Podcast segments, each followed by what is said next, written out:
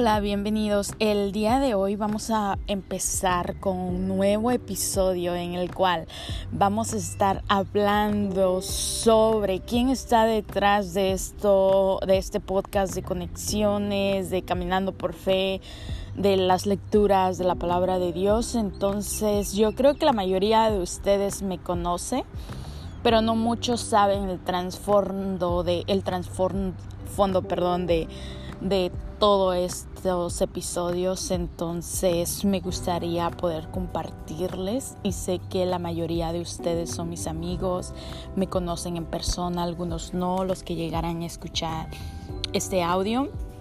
Eh, como saben, mi nombre es Mayra, pero la mayoría pues ya me conoce como Mayita dentro de todos esos episodios, de todas las misiones que hemos hecho juntos, entonces sí, eh, te invito a que puedas escucharlo. Por ejemplo, el día de hoy vamos a tocar este tema sobre qué es lo que ha pasado en mi vida sobre estos, ¿qué será? De los 15 a los 29 años, ¿no? De mi soltería, que la mayoría de las personas me dicen, hey, ¿por qué no te has casado? O incluso mis papás me dicen, ¿cuándo te vas a casar? Ya queremos nietos. Y a veces cuando escuchamos decir eso, porque sé que la mayoría de mis amigos eh, aún siguen solteros y algunos ya están casados y damos gracias a Dios por eso, ¿no? Pero para los que no se han casado, sé que es una trayectoria en la que a veces nos desesperamos y, y a veces tampoco no queremos hablar sobre este tema, o sea, el tema de la soltería. Y nos preguntamos por qué, por qué se nos hace difícil compartir sobre que estás orando por una persona, que a veces te desesperas por tantas palabras que te dicen, eh, como los que le, las preguntas que les acabé de decir, de que te empujan a, a querer decir sí. Entonces, ¿por qué no me he casado, ¿no? Y, y, cuando empiezan esos sentimientos, es como algo se te mueve y de toda esa vida que llevas y has estado viendo de que ha sido bueno estar sola, pero de repente es como que algo te mueve y es como, oh, ¿por qué no me he casado? Ya quiero tener hijos y así, pero es una etapa de nuestras vidas que a veces tenemos que pasarla, ¿no? Porque porque yo creo que ahí es donde ya entraría la madurez espiritual, madurez de como persona. ¿Por qué? Porque llegas al punto de anhelar algo que en cierto punto has soñado y te hace preocuparte. Preocuparte en qué sentido, en con quién te vas a casar, cómo será el que te vas a casar, em, qué es lo que tienes preparado en tu vida para darle a esa persona y también qué es lo que tú haces para poder buscar a esa persona. Y hay una pregunta que yo siempre le hago a todos los demás.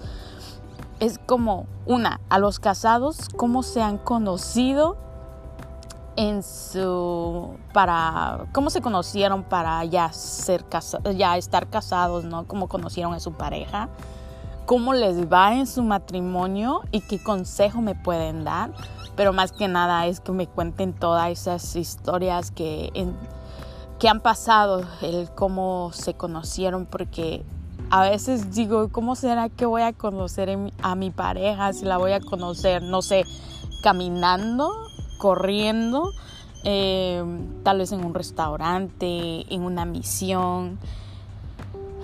Y por ejemplo, también está otra pregunta que es, ¿Quién busca la pareja? ¿Dios o tú? ¿Quién escoge esa, esa pareja? Entonces son preguntas que a veces uno se hace, pero son difíciles o algunos dirán, no, es que no, están, no son tan difíciles para contestar, pero a nosotros nos, cuesta entender eso, ¿no? Y, por ejemplo, ahora empecé a leer un libro, no se rían de mí, se llama Querido Dios, mándame a mi pareja y son de siete pasos para encontrar a un esposo de Dios. ¿Por qué les cuento esto? Porque también ah, a veces decimos, bueno, en mi caso yo puedo decir, es muy fácil que te puedas salir a la esquina y buscarte a cualquier persona, tener una noche de placer, andar con esa persona por meses y que no pase nada. Entonces, en mi punto de vista es pérdida de tiempo, aunque algunos yo sé que dicen que no, que porque conoces a la persona. Pero también otra pregunta que se me viene es ¿cuánto tiempo necesitas tú para conocer a esa persona o para decir es que necesito más tiempo? Y entonces yo siento que los que dicen necesito más tiempo son los que aún no están listos no están listos. Porque yo digo que si una persona está lista para casarse, está dispuesto a tener una relación con propósito al iniciar, incluso cuando alguien te invita a salir. ¿Cuántas veces más quieres salir con esa persona para poder conocerla? Y es donde yo entro en controversia y yo digo, ok, vamos a esperar. ¿Por qué? Porque he conocido a personas que se han conocido en meses y, y se han conocido así como en un mes, dos meses y a los tres meses se casan y pasa rápido y dices, wow, se apresuraron. ¿Tú crees que esas personas no tuvieron el tiempo suficiente para conocerse y después casarse de tres meses, ¿tú crees que esas personas puedan separarse así tan pronto? ¿Por qué? Porque he conocido, por ejemplo, en el caso de mis papás, ellos se casaron, en tres meses se casaron y están viviendo que ya casi 40 años de matrimonio. Entonces es ahí donde a mí es como un crucigrama y digo, bueno, que siempre llego al punto de decir, ok, Ah, sí, voy a estar, como, como cristiana voy a estar orando por esa persona, pidiendo también, pero por ejemplo el libro que estoy leyendo me dice que tenemos que ser específicos. ¿Y qué quiere decir ser específicos? Es saber lo que tú quieres. ¿Por qué? Porque cuando estamos inmaduras en el sentido como en los 15, 20, no pensamos con quién casarnos. Y, es ahí ahora, si tú estás en los alrededores como mi edad, los 28, 29, 30 años hasta 35, es poder pensar cómo quieres a esa persona, pero tampoco no seas exigente. ¿Por qué? Porque sí suele suceder. No es que me gusta alto, me gusta güero, me gusta con ojos así y todo. Y en el libro me está explicando cómo ¿Cómo vas a orar por una persona si tú no eres ese tipo de persona para esa persona? O sea, es como un, un enredadero ahí. Y eso es algo que a mí me puso a pensar porque supongamos, ¿no? Que a mí me guste correr y yo quiera buscar a una persona gordita. Entonces, en mi matrimonio, si yo quiero ir a correr, pues lo voy a tener que ir a hacer sola porque mi gordito no va a poder ir conmigo. Entonces, o supongamos que tú quieras una persona bien entregada a Dios, pero tú no eres esa persona. Entonces, ahí es donde el libro te dice, esfuérzate a ser esa persona como tú quieres que sea tu esposo o tu esposa. Y también otra, otra página en la que dice que tenemos que ser intencionales, porque ¿cómo quieres buscar a una persona? Si te la pasas en tu cuarto jugando videojuegos, si te pasas en tu cuarto nada más um, haciendo nada a las mujeres, a las chicas, y no salimos a, a buscarlo como a no ser intencionales, esa es la palabra correcta, tenemos que ser intencionales en no solamente en buscar a, un chico o una chica, sino a buscar amigos. Y luego está la otra frase que dice, amistad larga, noviazgo corto, matrimonio para siempre. Y aquí es donde también tienes que pararte y creo buscar desde el fondo de tu corazón qué tipo de persona eres y qué es lo que quieres para un futuro y qué es lo que te ha pasado en tu experiencia para no volver a caer. Y por ejemplo en este método o los métodos que existen de que amistad larga, noviazgo corto, matrimonio para siempre, y muchas veces nos podemos enfocar en eso y sí, son apoyos, son como pequeñas instrucciones y todo. Pero yo creo que aquí y la lección que me han estado dando de parte de Dios es que a veces cuando me sienta desesperada, es el enemigo quien está tumbando o, o podríamos decir también es parte de mi carnalidad al estar diciendo, es que ya me quiero casar. Porque, porque he llegado a la conclusión de que tarde o temprano la persona te va a llegar.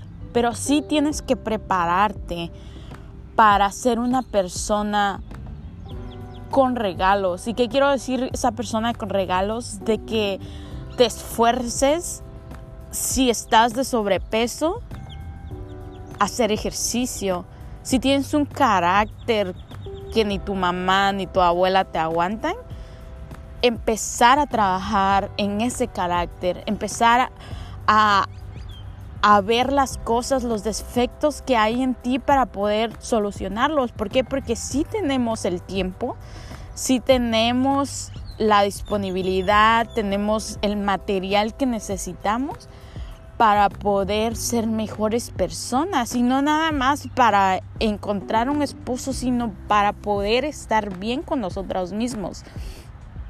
Pero eso es en el área como física, no estoy diciendo nada como sobre el paz interior, no, nada, nada que ver con eso, solamente estoy diciendo de que para que tú te sientas bien, para que cuando salgas, toma tiempo para ti, Sal a caminar, sal a ser amigos, disfruta a tus amigos.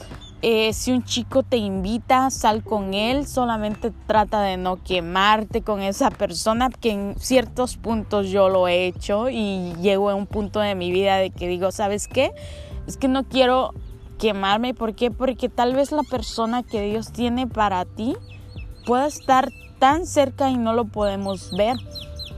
Entonces sí, ser de inspiración para las personas y, no frustrarnos. ¿Por qué? Porque cuando llegan esas frustraciones lo único que te hacen es moverte el tapete y decir, oh, sacarte nuevas emociones, ¿no? Y es algo tan duro que dices, no, es que no puede ser, que por qué no me puedo encontrar a alguien. Y a veces, dependiendo también de nuestra cultura, cuando uno ya está como a esa edad, por ejemplo, en mi pueblo, ¿no? En mi pueblo, a los, desde los 20, 20, 25 está, eh, perdón, desde los 15 a los 25, a los 20 estás bien para casarte, pero de los 25 a los 30, allá ya eres dejada. Y entonces también la cultura influye mucho en esa área de la soltería, porque a veces piensas que mm, el tren te está dejando y eso hace que tu frustración llegue y no puedas estar viviendo una vida feliz. Pero si ya vienes aquí como eh, a América, es como que aquí ves a las personas que se casan a los 30, 35 y a veces dices está bien, pero también veámoslo en el lado médico de que las complicaciones que pueden tener para poder tener hijos y es algo también como una luz roja de que, oh, ok. Pero yo digo que mientras, si tú eres una persona que conoce a Dios, pídele a Dios, ora por ese esposo, bendice a ese esposo en donde quiera que él esté. Y cuando lleguen esos pensamientos de decir me estoy desesperando, solamente ve que te estás preparando. Es, es, un, es una etapa, un proceso de en espera, yo lo veo como una espera de poder decir, hay cosas que me falta cambiar, hay cosas que Dios aún está haciendo en mi vida y es ahí donde tienes que respirar, toma tiempo para ti y, perdón, Toma tiempo para ti y disfruta, o sea, disfruta el momento. Si puedes ser de apoyo para un amigo también que está soltero, toma tiempo para ejercitarte, para leer libros, para mm, hacer amigos, ya lo dije. Pero bueno, ese es un por un perdón, un corto y pequeño pequeña reflexión por así decirlo. Me dio gusto de que me puedan escuchar estos 15 minutos y si tú tienes la respuesta de todas las preguntas que te di, me encantaría escuchar tu opinión. Esto fue parte de la soltería. Y si tú eres uno de los solteros, solteras, ya te dije, no te desesperes, algún día Dios traerá a la persona correcta, solamente trata de ser esa persona como la persona que tú quieres que sea tu futuro esposo o esposa. Bendiciones.